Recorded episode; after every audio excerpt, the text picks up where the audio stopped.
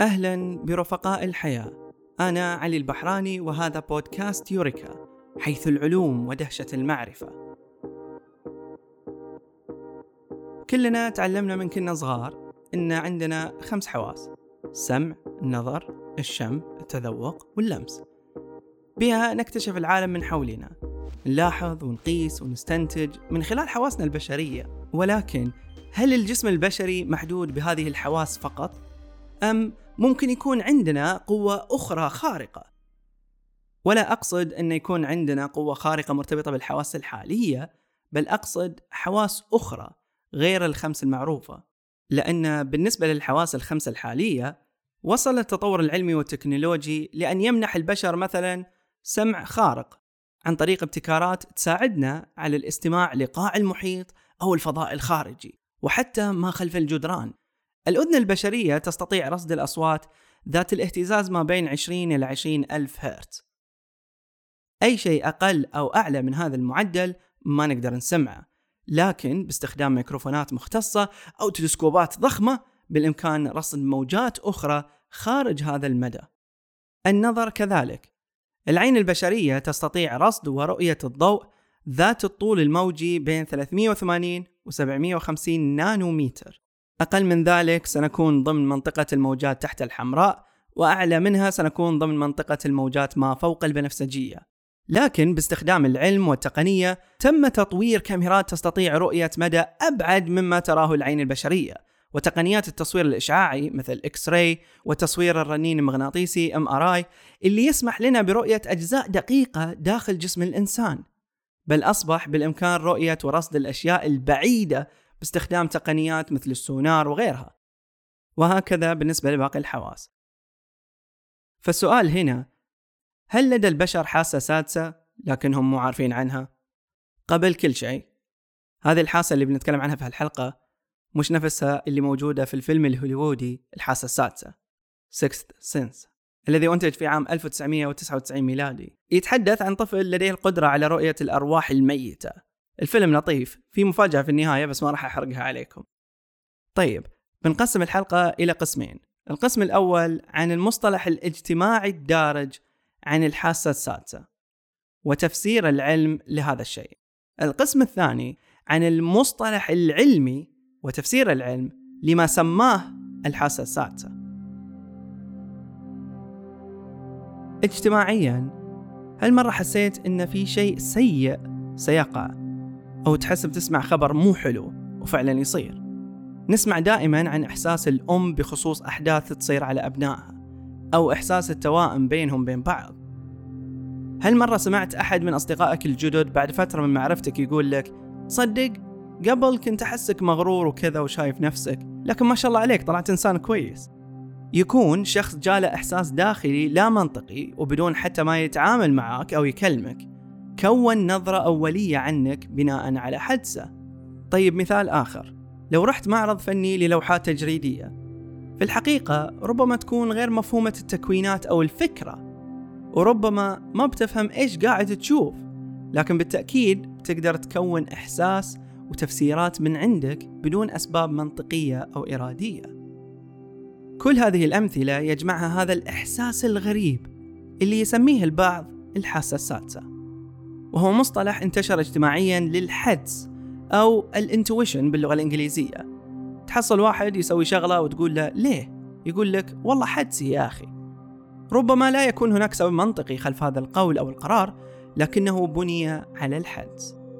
هناك جانب آخر للحدس لو مثلا وريتك مجموعة من النقاط البيضاء والسوداء المنتشرة بشكل عشوائي على شاشة. ثم أخفيتها وأظهرتها مرة أخرى. لو غيرت في أماكن بعض النقاط فغالبا بتحس إن في شيء تغير. حتى لو إنك ما تدري إيش تغير لكن بتحس فيه. الحدس شيء غير ملموس. بمعنى لا يوجد جهاز في جسمك مسؤول عن الحدس مثل الحواس الخمسة. لدينا مثلا جهاز العين للنظر. الأذن للسمع الفم للتذوق الأنف للشم ومستشعرات الجلد للإحساس. لكن لا يوجد مكان محدد نقدر نقول أن الحاسة السادسة تجي منه.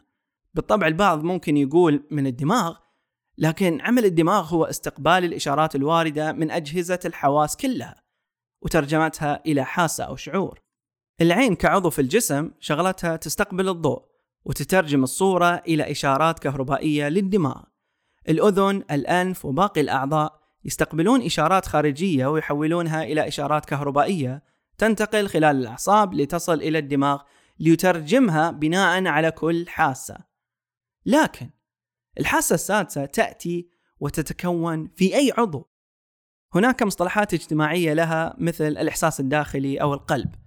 يقول لك إحساس قلبي قلبي مو مرتاح وكذا. باللغة الإنجليزية يستخدمون كلمة gut. وهي أقرب في الترجمة إلى المعدة أو البطن. وكأن المقصود به إحساس داخلي نابع من أعماق جسدك داخل بطنك وكأن الحدس يولد من أحشائك. التفسير العلمي الأقرب هو الدماغ. أدري أن بعضكم مخمن من زمان. نعم الدماغ هو العضو الذي بنفسه يستقبل ويترجم بنفس الوقت ويعطيك الحدس. ولمعرفة أي جزء بالضبط في الدماغ هو المسؤول عن الحدس لازم نتكلم عن عالم النفس الشهير الحائز على جائزة نوبل دانييل كانمان مؤلف الكتاب الشهير التفكير السريع والبطيء Thinking Fast and Slow اللي يقول أن الدماغ له نظامين تشغيل. النظام الأول السريع من خواصه أنه عفوي فوضوي عاطفي سريع الحكم على الآخرين يتأثر بالصورة النمطية وهو الأقرب إلى الحدس. مثلا لو أقول لك 2 زائد 2 كم؟ غالبا راح تجاوب بدون تفكير. النظام الأول يساعدنا على إكمال الجمل بسرعة بدون تفكير وأيضا قراءة الجمل بالنظر لها بدون قراءتها أو تهجئتها لأنك متعود عليها. مثلا لو أقول لك اختر كلمة في الفراغ وأكتب لك حرب و فغالبا ستختار سلام. حرب وسلام. لو أكتب لك بارد و فغالبا ستختار حار. ولو كتبت لك مثلا أكمل الجملة التالية. لمس أحمد الكو أكمل. فغالبا ستكتب كرة بينما ممكن يكون كوب أو كوخ. اختياراتك تكون بناء على النظام السريع المبني على حدسك ومعلوماتك السابقة فيه. لكن هذا النظام ممكن يكون فيه جوانب سلبية.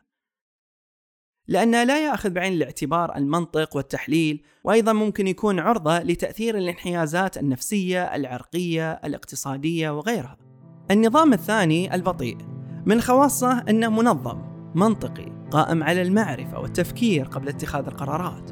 مثلا لو أقول لك 45 زائد 16 كم؟ ما تقدر تجاوب بسرعة أو بحدسك. لازم تفكر بشكل منطقي للإجابة. في الكتاب هناك فصل كامل عن الاستدلالات والتحيزات التي تؤثر على النظامين. المهتمين أنصحكم بالاطلاع عليها. في حياتنا كبشر أي تجربة جديدة علينا أو معلومة جديدة نتعلمها نتعامل معاها بالنظام الثاني البطيء. نحتاج نركز ونحلل ونفكر بمنطقية لنتقنها.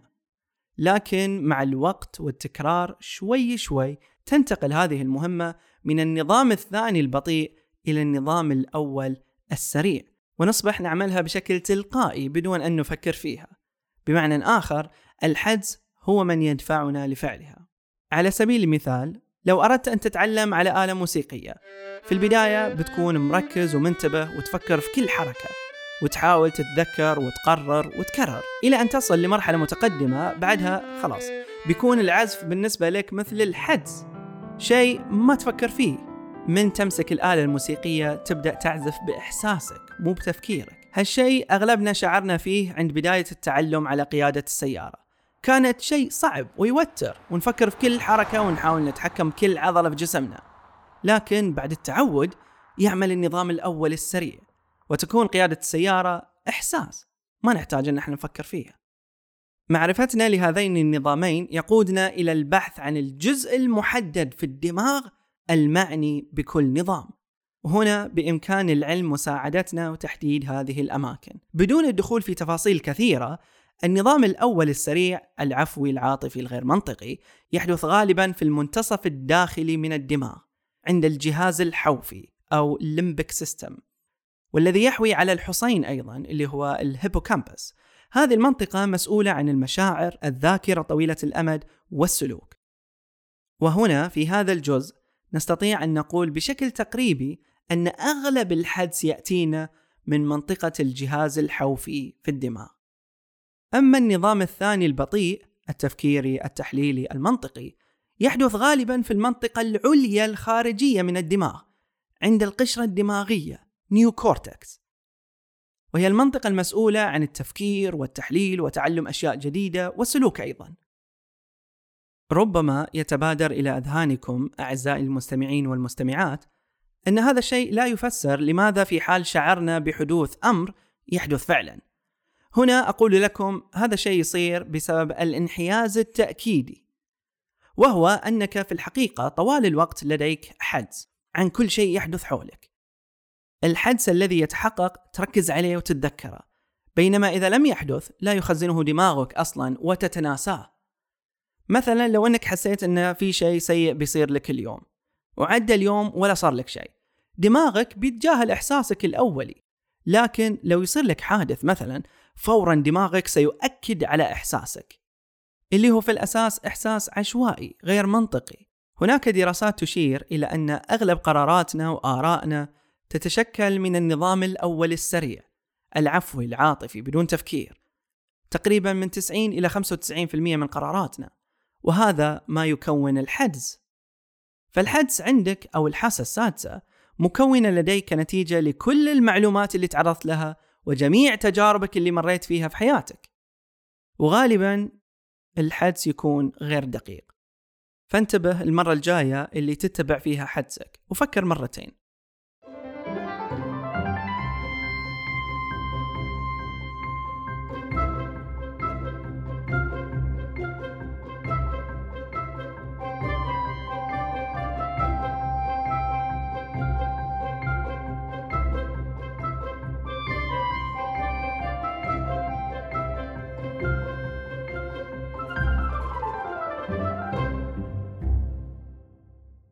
القسم الثاني من الحلقة بخبركم عن مصطلح علمي وتفسير العلم لما تم تسميته بالحاسة السادسة. هناك أصوات متزايدة في السنوات الماضية تدعم اكتشاف نظام إحساس جديد في جسم الإنسان بحيث يكون محسوس مرتبط بعضو أو مجموعة أعضاء وكل البشر يمتلكونه مثل الحواس الخمس بالضبط. هذه الحاسة الجديدة تسمى proprioception أفضل ترجمة عربية لها هي إدراك موقع الجسم في الفضاء المحيط إيش تعني هذه الحاسة؟ خلينا نسوي تجربة. تأكدوا إنكم لا تقودون السيارة أثناء هذه التجربة. يا توقف على جنب أو سوي التجربة بعدين، لا تسويها الآن وأنت تسوق السيارة. جاهزين؟ يلا نبدأ. ارفع إصبعك السبابة وضعه على طرف أنفك. سويتوا؟ كلكم حطيتوا صبعكم على طرف الأنف. الآن أبعد الصبع لقدام. ثم ضعه مرة أخرى على طرف أنفك ثم أبعده مرة أخرى طيب الآن أغمض عيونك وسوي نفس الحركة. ضع إصبعك على طرف أنفك ثم أبعد ثم ضعه مرة أخرى. إذا نجحت في تحديد مكان طرف أنفك وأنت مغمض العينين معناتها أن عندك الحاسة السادسة حاسة البروبريوسبشن اعملوا هذه التجربة مع من حولكم. ال proprioception والتي تم تسميتها بالحاسة السادسة بين بعض العلماء هي الحاسة التي تتيح لك إدراك المحيط من حولك حتى في الظلام. تعمل مثل ال GPS. وجود هذه الحاسة يخليك تمشي، تجري، تقفز، تصعد الدرج بسهولة بدون ما تفكر أو تنظر مكان رجولك، تساعد على توازنك وحتى التنبؤ بالحركة من حولك. لاعب كرة القدم على سبيل المثال، إذا أحد مرر له الكرة، يعرف أين ستتجه الكرة ويقدر جسمه يحدد السرعة والقوة اللازمة لصد الكرة والتحكم بها. كل هذا يحدث بدون تفكير، يحدث بسبب وجود حاسة ال proprioception. ومثل ما ال GPS يعمل عن طريق ربط عدة أجهزة وشبكات معقدة، كذلك هذه الحاسة السادسة. هي شبكة من الموصلات العصبية proprioceptors المنتشرة حول عضلات الأطراف والمفاصل والعمود الفقري. كلها أيضا مرتبطة بالدماغ. لذلك هذا الإحساس ينسق أيضا حركات المفاصل يساعد على توازنك يحدد مقدار الشد والارتخاء اللازم للعضلات يحدد مقدار الضغط والوزن والاهتزاز وحتى تغير الحرارة من حولك. كل هذه مجموعة ضخمة من المعلومات التي تنقل وتعالج في أجزاء من الثانية لتصل للدماغ لأخذ ردة فعل. مثال آخر. لو تمشي على الرصيف وصديقك جنبك وفجأة دفعك بحركة مفاجئة. الموصلات العصبية في عضلات قدميك سترسل إشارة إلى عمودك الفقري ليصدر ردة فعل وتتوازن بشكل لحظي بدون ما تفكر أو تقرر تحريك عضلاتك أو ظهرك. كل هذا يصير بشكل لا إرادي بسبب هذه الحاسة. كما تعمل باقي الحواس بشكل تلقائي مثل التذوق والسمع والإحساس وغيرها. هناك حالات نادرة حول العالم أصحابها يفشلون في تحديد مكان الأنف أثناء غلق العينين. بل حتى يفشلون في المشي بشكل صحيح أو تحديد أين تتواجد أطراف الجسد. سنة وسوزان أختان من فرنسا يعانون من عدم عمل هذه الحاسة. تم توثيق حالتهم في المعهد الوطني للصحة National Institute of Health.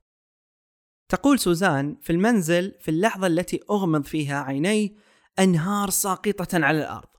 الإحساس صعب التخيل. لا أعرف الاتجاهات. حالات مثل سنة وسوزان يقدمون فرصة نادرة للعلماء لدراسة هذه الحالات وسؤالها ومراقبتها عن كثب. بعد عدة سنوات تم تحديد مستقبلات بحجم الجزيء. تعمل كبوابة تدخل من خلالها القوة الخارجية إلى الجهاز العصبي وتصعد إلى الإدراك الواعي. بمعنى آخر هذا المستقبل الجزيئي هو المسؤول عن ترجمة معلومات المحيط من موقع وضغط واحتكاك وغيرها إلى إشارات كهربائية يستقبلها ويقرأها الدماغ. هذا المستقبل يسمى Piezo 2 وقد تم اكتشافه قبل قرابة عشر سنوات. عدم وجود هذا المستقبل الجزيئي في عضلاتهم يجعل حالات مثل سنة وسوزان بدون حاسة ال proprioception التي تساعدهم على تحديد أماكنهم وأيضا الإحساس العام لكل شيء من حولهم. مثل ما قلت سابقا أن هؤلاء المرضى نادرون جدا حيث حدد المعهد الوطني للصحة 18 حالة فقط في جميع أنحاء العالم مع توثيق أول الحالات في مجلة نيو إنجلند الطبية في عام 2016 أتوقع بعد كم سنة بيكون حديثنا عن الحاسة السادسة شيء قديم والبشر سيكتشفون حواس أخرى.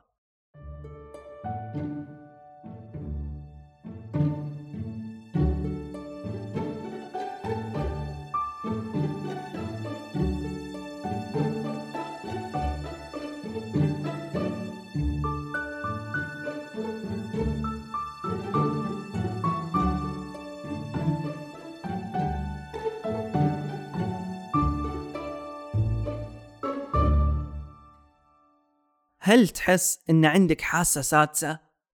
ما هو أغرب شعور جاك في حياتك؟ اكتبوا لنا في التعليقات أو على الوسم بودكاست يوريكا. هذه الحلقة برعاية كامبلي. جهزوا حواسكم. هو موقع تشترك فيه وتتكلم باللغة الإنجليزية مع متحدثين لغتهم الأم هي الإنجليزية استفيدوا من الرابط في وصف الحلقة للتجربة المجانية أو الاشتراك في باقاتهم الأخرى لا تنسوا تقييم الحلقة على أبل بودكاست لنصل لشريحة أكبر. نلقاكم في الحلقة القادمة وإلى ذلك الحين شاركونا نشر العلمي للعالم. استفيدوا وأفيدوا في الحياة وكالعادة شكرا لفضولكم.